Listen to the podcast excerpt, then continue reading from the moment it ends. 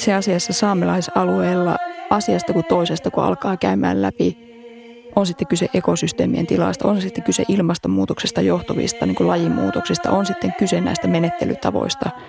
Se vastaus on asia kuin asian, että oikeastaan kukaan ei tiedä.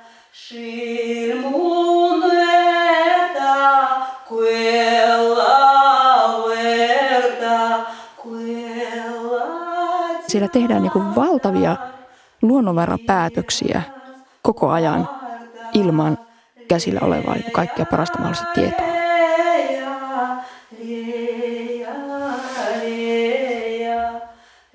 Ollaan keskusteltu vuosikausia, että meiltä puuttuu tällaisia tietämisen osa-alueita tai vaikka ekologinen kokonaisarvio siitä, että mitkä ovat vaikka Muudusjärven paliskuntien laitumien tosiasiallinen, niin kuin, mikä on niiden tosiasiallinen tila.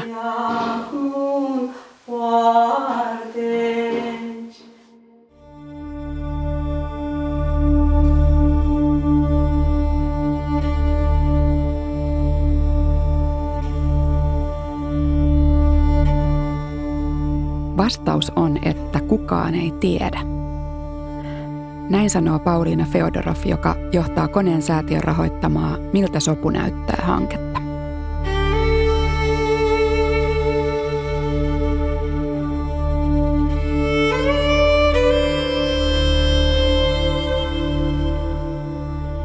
Miltä sopu näyttää on monitieteinen hanke, jonka pyrkimyksenä on vahvistaa saamen kielen ja kulttuurin asemaa – yhdistämällä saamelainen tapalaki maankäyttösuunnitteluun. Hankkeessa on kolme osaa. Ensimmäinen tapahtuu Näätämöjoen valuma-alueella, jossa yhdistetään perinteistä tietoa ja tiedettä ja käytetään tätä kerättyä tietoa vesistöjen suojelussa. Toinen osa on monialainen selvitys Muddusjärven paliskunnan porohoidon toimintaedellytyksistä.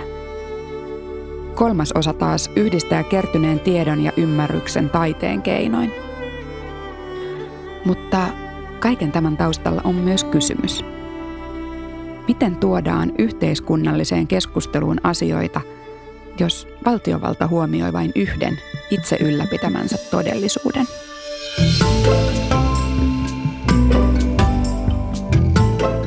Minä olen Veera Luomaaho ja tämä on Koneen säätiön Uusi naapuri-podcast. Tässä jaksossa aiheena ovat saamelaiset naapuruudet ja se, että Ennen kuin naapuruudesta voi edes puhua, on nähtävä ja tunnustettava toisen olemassaolo.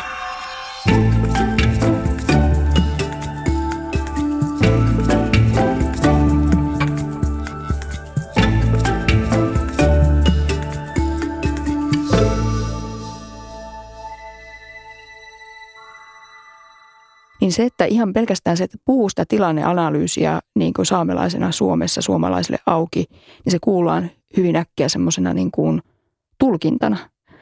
Sen sijaan, että, niin kuin, että minä tässä niin kuin koitan puhua asioita, jotka ovat olemassa olevia ja tapahtuneita, niin se niin kuin kuullaan semmoisena väritettynä tulkintana. Ja se, että miksi tämmöinen tilanne on, mistä se niin kuin johtuu, niin tuota, se hyvin usein ollaan se, että en ole lukenut tästä aiheesta, en ole lukenut tutkimusta tästä aiheesta tai että se tutkimus, mitä vaikka poronhoidosta on tehty ja poronhoidon ja metsätalouden välisestä konfliktista on tehty, niin se sanoo jotakin aivan muuta – niin semmoinen kokonaisvaltaisen tilannearvion saamelaisten itsensä niin näkökulmasta muotoiltuna, niin se on niin kuin puuttunut tästä keskustelusta toistaiseksi. Että Tieto on valtaa. Siinä modernin teollisen maailman perusajatus. Mutta ainakin suomalaiset tietävät saamelaisesta monien selvitysten mukaan hämmentävän vähän. Enkä minä tarvitse edes selvityksiä tietääkseni, että minä tiedän saamelaisesta hämmentävän vähän. Olen aina ajatellut, että tietämättömyyteni on minun yksilöllinen ja viaton heikkouteni, mutta onko se? Tässä kohtaa niin kuin, tavallaan se Suomen omien niin kuin kolonialististen rakenteiden näkyväksi tuleminen, että miten se on niin kuin mahdollista, että edelleenkin se toisen maailmansodan jälkeen luotu se systeemi, että sotavelat maksetaan tuolla alueelta pois ja sitten se, että sieltä tulee sitä raaka-ainetta on, ja tässä on se, on se sitten niin kuin metsät ja sitten nuo kaivannaisteollisuus, mikä nyt tässä niin kuin bubbling under tai sitten nyt niin kuin turismi.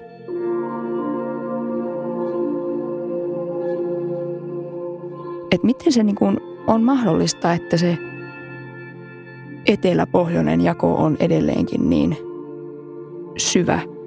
Ja se, että miten se on mahdollista, että se tietämisen, pinnallisuuden ja alhaisuuden tila niin kuin semmoisesta perusasioista lähtien siitä, että tässä on niin kuin kaksi sivilisaatiota, jotka niin kuin vuoropuhelee keskenään, niin miten se voi pysyä niin kuin vuosikymmenestä toiseen sama, että, se, että joku niin kuin kehitys ei kehity tässä kohtaa. Kun kuuntelen Pauliina Feodoroffia, minä ajattelen, entä jos yksi vallankäytön muoto on jättää kokonaan tietämättä? Dear friends, it's wonderful to be back in Lujauri, the homeland of the Kolasami. Дорогие друзья, нам очень приятно быть снова здесь на здесь в озере, на Työryhmä koostuu toimijoista, jotka ovat tehneet tietyn tyyppistä toimintaa jo vuosia ennen kuin ollaan sitten keksitty niin kuin paketoida se joksikin projektiksi. Ja sen alla on ollut monta erilaista projektia ja se on niin kuin ryhmä toimijoita, jotka keskittyvät saamelaisalueella vesistöihin ja metsiin. Ja ryhmä toimijoita, jotka omalla toiminnallaan pyrkivät kartottamaan, tekemään näkyväksi suomalaisen teollisen toiminnan, suomalaisen toiminnan jälkiä saamelaisalueen vesistöissä ja metsissä. Ja tämä niin kuin vaurion kartottamisen tavoitehan on se, että pystyttäisiin korjaamaan vaurioita, elvyttämään ja eheyttämään ja sitten tietyissä tapauksissa ennallistamaan. Ja nämä molemmat on tavallaan niin kuin kaksi pitkää omaa, omaa tarinaansa, niin kuin vesistöt ja mikä rikkoo pristiineiksi miellettyjä saamelaisalueen arktisia vesistöjä, niin se on niin oma pitkä saakansa yhtä lailla kuin sitten vielä kompleksisempi aihe kuin suomalainen metsätalous ja suomalainen metsäkolonialismi saamelaisalueella –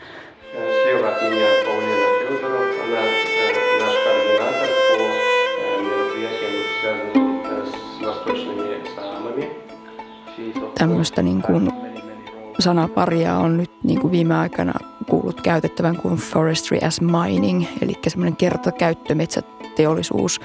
Ja mikä se on, sen rooli on saamelaisyhteisöjen sirpaloittamisessa, mikä sen rooli on saamelaisoikeuksien häivyttämisessä tilanteessa, jossa me tiedämme, että sen vauriot osuu kaikkien kipeiten poronhoitoon ja poronhoito on se – elinkeino, joka omalla olemassaolollaan luo saamelaisille oikeuksille sen aineellisen pohjan, eli saamelaista poronhoitoa rikkomalla, jolloin saamelainen poronhoito, sen tila ja olemassaolon edellytykset kapenevat, niin samalla saamelaisoikeuksien sisällöllinen pohja tyhjenee. Eli se, kun, se on niin kuin massiivinen ja hyvin monimutkainen niin kuin kokonaisuus.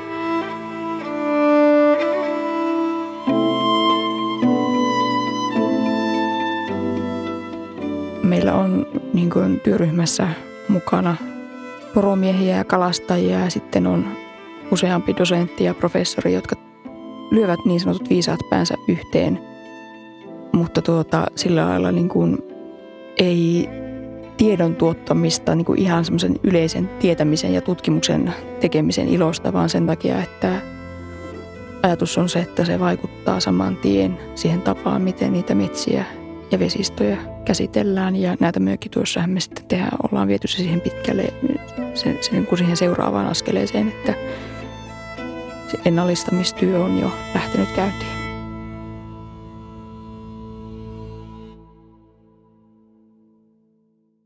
Kyllähän saamelaisuudessa ylipäätänsä tällä hetkellä saamelaispolitiikassa niin se etnisyyden merkitys on kauhean suuri juuri nyt, että me eletään tällaista niin kuin laajan semmoisen politisoitumisen aika semmoista kiivasta vaihetta.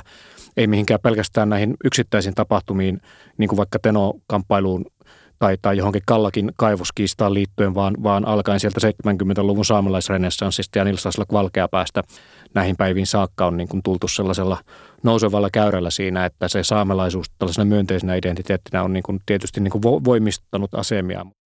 Näin sanoo Tapio Nykänen, yliopistolehtori Lapin yliopistosta. Hänen vetämänsä työryhmä tarkastelee saamelaisia naapurisuhteita uusista näkökulmista. Naapuruuden tekijät-hanke ymmärtää naapuruuden laajasti. Naapureita ovat toiset saamelaiset, valtaväestöt, maahanmuuttajat ja kansallisvaltiot, mutta naapuruutta voi ajatella myös sitäkin pidemmälle. Vaikka nykäisen mukaan etnisyys on saamelaisille tärkeämpää kuin pitkään aikaan, niin saamelaisuus ei suinkaan ole ainoa ihmisiä määrittelevä tekijä. On risteäviä eroja ja myös monia risteäviä eriarvoisuuksia. Mitä se saamelainen naapuruus tässä suhteessa tarkoittaa, niin, niin tutkimme tässä jossain määrin saamelaisen kansan naapuruutta siinä ympärillä asuvien, suhteessa siinä ympärillä asuviin kansoihin, eli vaikkapa meihin suomalaisiin. Mutta ehkäpä enemmän tutkimme sitten sellaista ruohonjuuritason naapuruutta, eli sellaista niin kuin, no, saamelaisten naapuruutta ei-saamelaisina pidettyihin ihmisiin niillä alueilla, mutta sitten saamelaisten naapuruutta myös toisiin saamelaisiin, esimerkiksi valtionrajojen yli – ja ylipäätänsä jotenkin sitä, että miten tämä niin kuin naapurissa asumisen kokemus jotenkin luonnehtii sitä ihmisten elämää siellä pohjoisessa. Että sehän on tällainen niin kuin intersektionaalinen asia siinä mielessä, tai ainakin tässä tutkimushankkeessa sitä käsitettä halutaan sillä tavalla käyttää, että kun me olemme toistemme naapureina, niin emme ole vain jonkun kansanedustajina, siis, siis niin kuin saamelaisen kansan tai suomalaisen kansan edustajina, ja yleensä emme ole sitä niin kuin ensisijaisesti missään tapauksessa, vaan ensisijaisesti olemme joitakin yksilöitä ja, ja kuulumme johonkin paikallisiin yhteisöihin. Olemme vaikka poronhoitajia, siis poroihmisiä, tai olemme jollakin kylällä asuvia kyläläisiä ja, ja niin edelleen. Eli esimerkiksi tämmöiset niin elinkeinoon liittyvät nimittäjät saattaa olla paljon merkittävämpiä ryhmäisyyksien luojia kuin se etnisyys sinänsä. Saamelainen identiteetti, kuten mikään muukaan identiteetti, ei siis ole pysyvä asia, vaan erilaiset identiteetit ovat aina prosesseja, siis jatkuvasti elossa. Ihminen ei ole jotain aina ja iankaikkisesti, vaan ryhmäytymisen kokemus muuttuu ja vaihtelee ja siihen voivat vaikuttaa myös yksittäiset poliittiset kysymykset tietyssä hetkessä – kun joku asiat politisoituu, eli tulee vaikka joku saamelaisten tapauksessa saamelaiskäräjälain uudistus tai tulee joku suuri maankäyttökysymys, niin kuin, niin kuin vaikka tenon kalastus, niin, niin se tiivistää sitä tiettyä saamelaista ryhmää ja, ja kokemusta siitä, että kuulun tähän joukkoon, jota nyt kohdellaan kaltoin ja nyt me niin kuin yhteisönä nousemme sitten vastustamaan. Eli vaikka siinä arjen naapuruudessa stabiilissa tilanteessa voi olla muut asiat tärkeämpiä, niin sittenhän voi tulla niin kuin taas hetkiä, jolloin ne eh, politisoituu tällaiset etniset suhteet ja sitten se etnisyys nouseekin keskeisimmäksi jotenkin ihmistä sitten hahmottavaksi tekijäksi. Ja kun identiteetit syvenevät ja voimistuvat, Samalla muuttuvat myös naapurien väliset suhteet. Mutta voisiko naapuruutta tosiaan ajatella vieläkin laajemmin? Onko jotain naapuruuksia, joita me säännönmukaisesti jätämme näkemättä? Tapio Nykäsen työryhmän hankkeessa naapureita ovat myös muut saamelaisille tärkeät elolliset olennot kuin ihmiset. Kuten nyt esimerkiksi porot.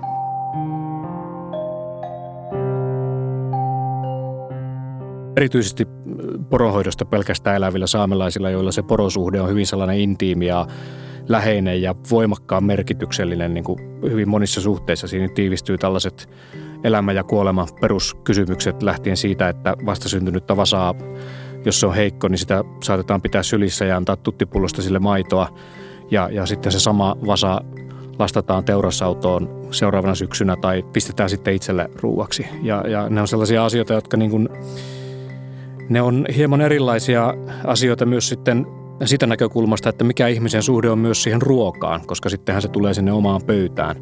Eli, eli niin kuin kliseessä mielessä siinä kasvatetaan itsestään omaa ruokaa, mutta ei ainoastaan kasvateta, vaan koetaan voimakkaita siihen liittyviä tunteita ja, ja sitten tällaisia niin kuin affektuaalisia tiloja, sellaisia niin kuin laajempiakin kehollisia kokemuksia, että se, se on hyvin syvällisessä mielessä poroihmisen elämä kietoutuu sen poron ympärille. Ajatus siitä, että poroakin voi pitää naapurina on niin sanottu posthumanistinen näkökulma, joka pyrkii purkamaan luonnon ja kulttuurin inhimillisen ja ei-inhimillisen käsitteiden välisiä raja-aitoja. Posthumanistinen ajattelu tahtoo siirtää näkökulman pois ihmiskeskeisyydestä ja nähdä ihmisen yhtenä luontokappaleena muiden joukossa – tässä meillä on tavoitteena, niin me halutaan käydä sitä posthumanistista keskustelua tietysti vähän silleen laajemmassakin mielessä, että mitä ihmisen ja eläimen suhde tällaisessa modernissa teknologisoituneessa ja vielä entisestään teknologisoituvassa ja digitalisoituvassa maailmassa, niin mitä se on. millaiseksi se muuttuu, mitä siitä säilyy, että onhan myöskin niin, että vaikka suhde teknologisoituu ja esimerkiksi paimentaminen saattaa helpottua joidenkin digitaalisten ratkaisujen avulla.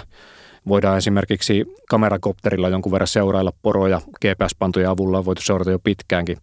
Niin se sellainen läheinen suhde siihen eläimeen niin monella tasolla säilyy yhtä aikaa. Eli, eli se eläin on, en tiedä voiko sitä sanoa naapuriksi, koska se on osa sitä omaa tavallaan laumaa, konkreettisesti laumaa, jota se paimen paimentaa. Ja oma tällainen niin kuin poroihmisen identifikaatio, se kytkeytyy siihen paimentamistyöhön, siihen ruumiilliseen tekemiseen ja keholliseen kokemiseen ja porojen kanssa kommunikointiin erilaisilla asioilla. Että se on sellaista tietysti niin kuin jotkut muut ihminen kotieläinsuhteet voi olla samankaltaisia, mutta, mutta tässä tapauksessa me vaan sitten tarkastellaan poroa. Vaikka olisi vähän falskia sanoa poroa naapuriksi, niin ei sitä voi myöskään ohittaa elävänä olentona, johon ihmisillä on saamelaisalueella päivittäinen suhde. Eikä poro suinkaan ole ainoa tunturissa asuva naapuri tai elävä olento, johon meillä on erilaisia risteäviä suhteita, sanoo Tapio Nykänen. Tunturissa on esimerkiksi sääskiä valtavasti kesäaikaa, jotka on välillä hyvinkin kiusallisia naapureita. Ja sitten sillä asuu vähän isompia petoeläimiä. Kun me tehdään käsivarressa paljon töitä, niin nimenomaan ahma on se keskeinen peto, joka siellä päin poroja tappaa. Suomen ahmatiheys on suurimmillaan nimenomaan siellä käsivarren paliskunnan alueella ja ahma on sellainen varsinkin kevät-talvisin niin jokapäiväinen tavallaan tuttu naapuri poromiehille, eli jälkiä vähintään löytyy vähän väliä ja sitten myös poronraatoja löytyy, löytyy vähän väliä sieltä metsästä ja Ahma on sitten sillä tavalla kiinnostava eläin, että se tavallaan vaikuttaa siihen paimenen ja poron suhteeseen. Eli se on yksi niistä syistä, miksi poroja täytyy paimentaa, kun hyvä paimen yrittää ehkäistä niitä vahinkoja, mitä ahma aiheuttaa. Ja siinä on olemassa erilaisia konsteja, eli voi yksinkertaisesti pyrkiä valvomaan, siirtämään vaikkapa tokkaa sellaisille alueille, missä ahmajälkeä ei juuri niin paljon olisi ollut. Mutta jos ja kun tilaa ei ole, että ei ole tavallaan vapaata paikkaa mihin viedä, niin sitten yrittää ehkäistä niitä vahinkoja jollakin muilla konsteilla. Ja konstit on monet. Tässä on vuosien aikana poroihmiset käyttäneet esimerkiksi sellaisia pieniä vilkkuvia oransseja valoja, joita sen ahman toivotaan pelkäävän, tämmöisiä patterilla toimivia ledivaloja. Ja, ja yksi hyvä ystäväni vei myös kerran patterilla toimivan radion sinne ja sanoi, että koltat ovat nyt paimenessa, kun sieltä radiosta kuului saame-radion koltankielistä lähetystä. Julkisessa keskustelussa näitä suhteita kärjistetään ja yksinkertaistetaan, sanoo Tapio Nykänen. Hänen mukaansa poroihmiset eivät esimerkiksi varsinaisesti vihaa petoja, vaikka jotkut yksilöt toki saattavat niin tehdä – vaan suhde petoeläimiin on enemmänkin intiimiä vuoropuhelua ja jopa arvostusta. Ahmankin kanssa käydään niin kuin jatkuvaa dialogia, seurataan sen ahman liikkeitä ja yritetään pelata sellaista peliä, jossa katsotaan, että kumpi on ovelampi. Ja poroihmiset myös sitten, kun syksyllä pannaan myyntiin poroja, niin yleensä lasketaan se osa jäljelle jäävistä poroista, minkä voi olettaa menevän petojen suuhun. Eli jätetään tavallaan, tavallaan niin kuin tarpeeksi eloporoja itselle – jotta petojen ottaman osuuden jälkeen jäisi vielä sitten niin kuin tarpeeksi karjaa kasvattamaan uutta karjaa.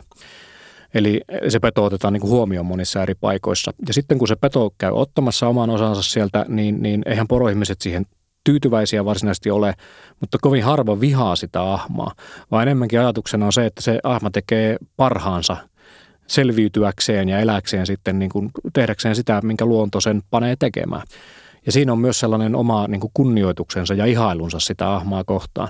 Mutta se suhde on aina välttämättä jännitteinen, koska se samalla käy viemässä niitä poroja.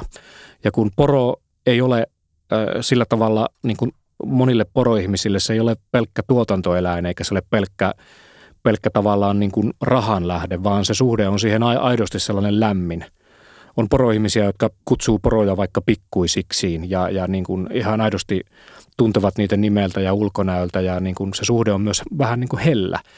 Se ehkä ei ole samanlainen kuin suhde vaikka koiraa, joka on taas sitten porosaamelassa kulttuurissa hyvin sellaisessa, se on keskeisessä asemassa, se on semmoinen paras ystävä, joka kulkee mukana.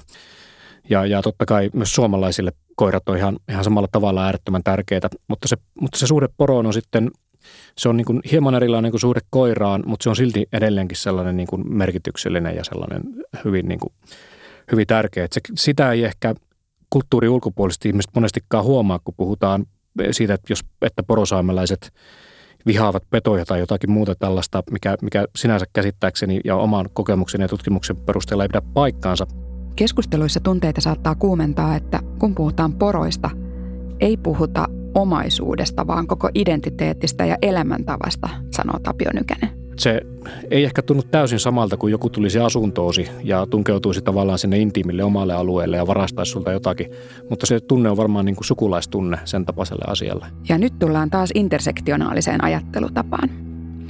Sen mukaan mitään tekijää, kuten sukupuolta, yhteiskuntaluokkaa tai etnisyyttä, ei voi ajatella erillään muista ja erilaiset välillämme olevat erot risteävät jatkuvasti. Eli intersektionaalisessa mielessä ahma on myös kolmannen suhteen välittäjä. Ihmisen ja ahman välisen suhteen lisäksi ahma välittää nykäisen mukaan porojen ja valtion välistä suhdetta. Se, missä on ahmoja ja kuinka paljon ahmoja on, niin sehän on poliittinen päätös. Ja petopolitiikan keinoin säädellään sitä ahmakantaa, eli yritetään suojella ensinnäkin ahmoja. Niitä ei saa metsästää muuta kuin erittäin harvoin poikkeusluvalla viimeisen kahden vuoden aikana, jolloin, jolloin tavallaan se ahma, kun se tappaa poroja siellä ja vie, niin, niin siinä, siinä ruskeassa karvasessa pienessä otuksessa niin näkyy myös Helsingin tai Euroopan unionin pitkä käsi. Se petoeläin edustaa siellä myös muuta kuin itseänsä yhtä aikaa. Se edustaa sellaista korkeampaa poliittista tahtoa, joka on sen paikallisen vaikutusvallan ulottumattomissa.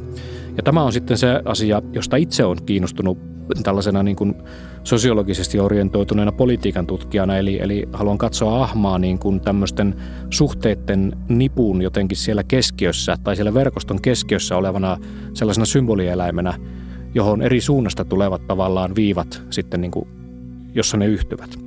Tavallaan ahma siis saattaa tahtomattaan päättyä ikään kuin suomalaisen valtiollisen vallankäytön symboliksi – Porosaamelaisten ahman ja poron välisillä suhteilla on oma perinteensä ja valtion petopolitiikka vaikuttaa suoraan näihin suhteisiin ja tuottaa yllättäviä lopputuloksia.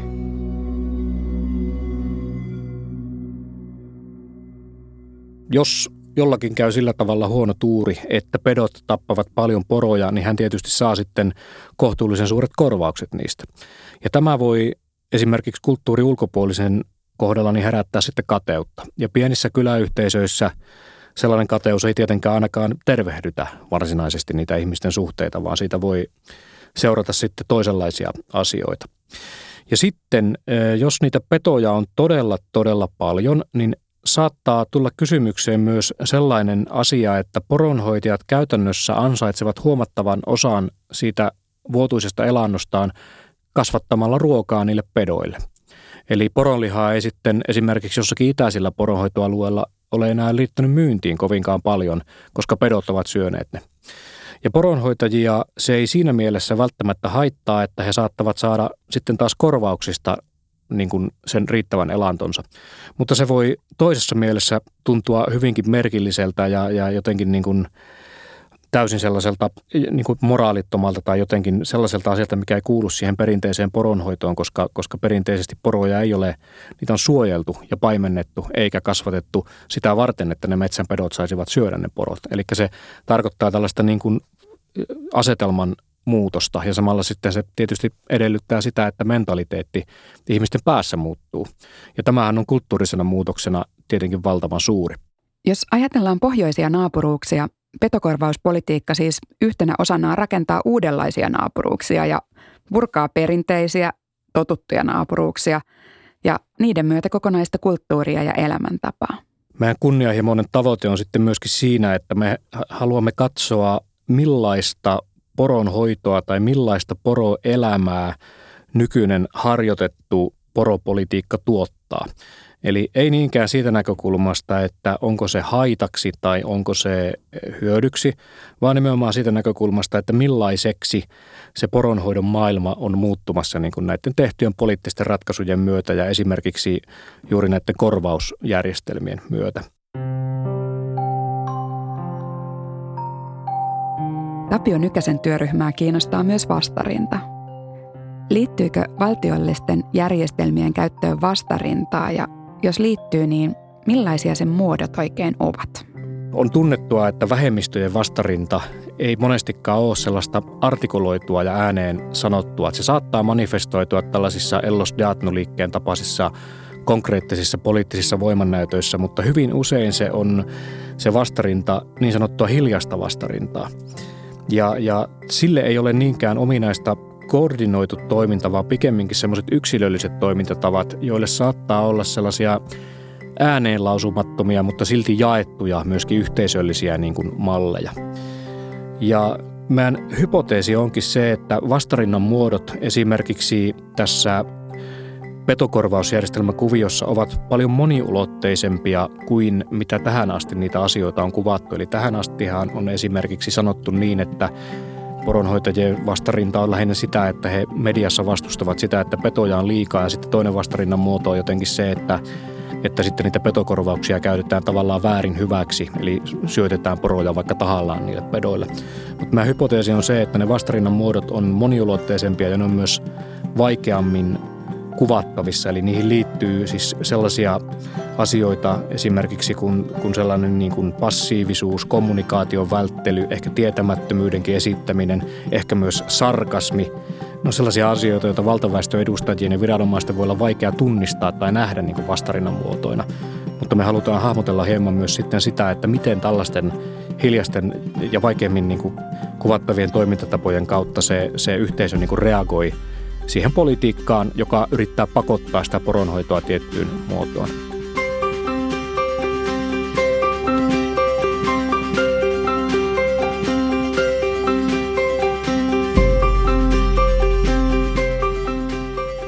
Tuskinpä tämä on mikään geneettinen ominaisuus, mutta saamelaisiin kulttuureihin on liittynyt niin kiinnostavia tapoja käyttää sellaista ovelaa huumoria, joka saattaa hyvinkin ystävällistä olla, mutta jonka sisällä on sitten sellaisia ovelia piikkejä joiden kautta sitä niin kuin asiaa jäsennetään sitten, maailmaa jäsennetään jotenkin omalla tavalla. Ja sitä voi olla hyvin vaikea sanallisesti kuvata, koska se usein on niin kuin nonverbaalista myöskin ja se on sellaista niin kuin toimintatapojen kautta ja, se, ja sellaista niin kuin määrittelyä pakenevaa toimintaa. Se voi olla myös konkreettisesti pakenevaa toimintaa siten, että se vastarina harjoittaja pakenee mönkiällä tunturin taakse, etkä näe sitä henkilöä enää kovinkaan helposti, etkä tavoita häntä vaikka haastateltavaksi. Mutta tämä on, tämä on yksi semmoinen itseäni kiinnostanut kysymys, että vähän on aikaisemminkin jo hahmotellut, mutta aion sitten niin koittaa perehtyä lisää siihen, että, että millaisia hiljaisen vastarinnan muotoja näihin petokorvauspolitiikkoihin liittyy ja, ja, ja miten se dynamiikka tavallaan valtion, eläinten ja poroihmisten välillä sitten, sitten sitä kautta jäsentyy. Ja ehkä tosiaan sitten lopuksi, jos kaikki menee hyvin, niin voisi olla sitten mahdollista myös – katsoa sitä asiaa, että millaiset politiikat ja, ja millaiset järjestelmät tuottaisi sellaista poroelämää, jossa olisi siellä tunturissa tilaa yhtä lailla porohoitajille, poroille kuin sitten petoeläimillekin ja, ja jonka kaikki osapuolet voisi kokea jotenkin oikeudenmukaiseksi.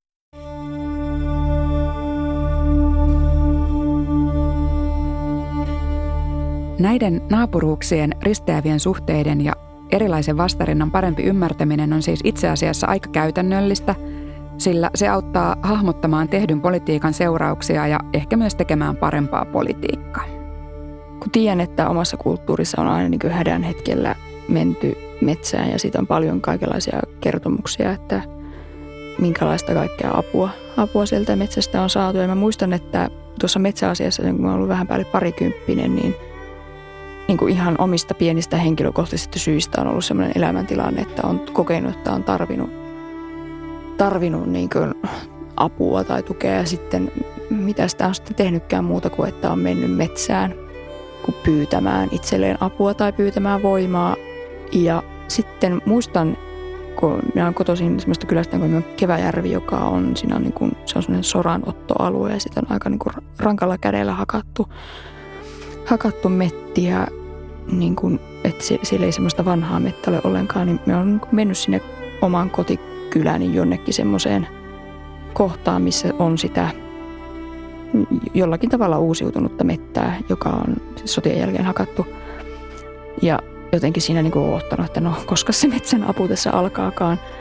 Ja siinä niin kuin seisoskellessa niin, niin kuin mulle pikkuhiljaa hiivitietoisuuteen semmoinen ajatus tai oivallus ja tai semmoinen sana, sanapari tuli päähän kuin että metsä on väsynyt. Ja se oli semmoinen niin havahtumisen hetki, että nyt ei ole se hetki tai nyt ei ole se tilanne, että minä tulisin tänne niin pyytämään vielä, vielä jotakin lisää, koska täältä on otettu jo niin paljon. Ja se on ollut semmoinen piste, jossa on itsestäni on tullut semmoisesta niin passiivisesta seuraajasta toimia. Että semmoisella niin kuin hyvin varovaisella ja pikkuruisella ymmärtämättömyydellä, miten on alkanut hakeutumaan sitä kohti, että millä tavalla sitä sen, sen metsän väsymystä voisi omalla lailla auttaa. Tieto voi auttaa tekemään parempaa politiikkaa ja olla hyvin käytännöllistä, mutta ehkä joskus tietoa on vain kerättävä. Kysyin Pauliina Feodoroffilta, miksi hänen johtamansa työryhmä kerää ennallistavaan, luontoa suojelevaan pyrkevän prosessin lisäksi kolttasaamelaisten perinteisen tiedon tietokantaa.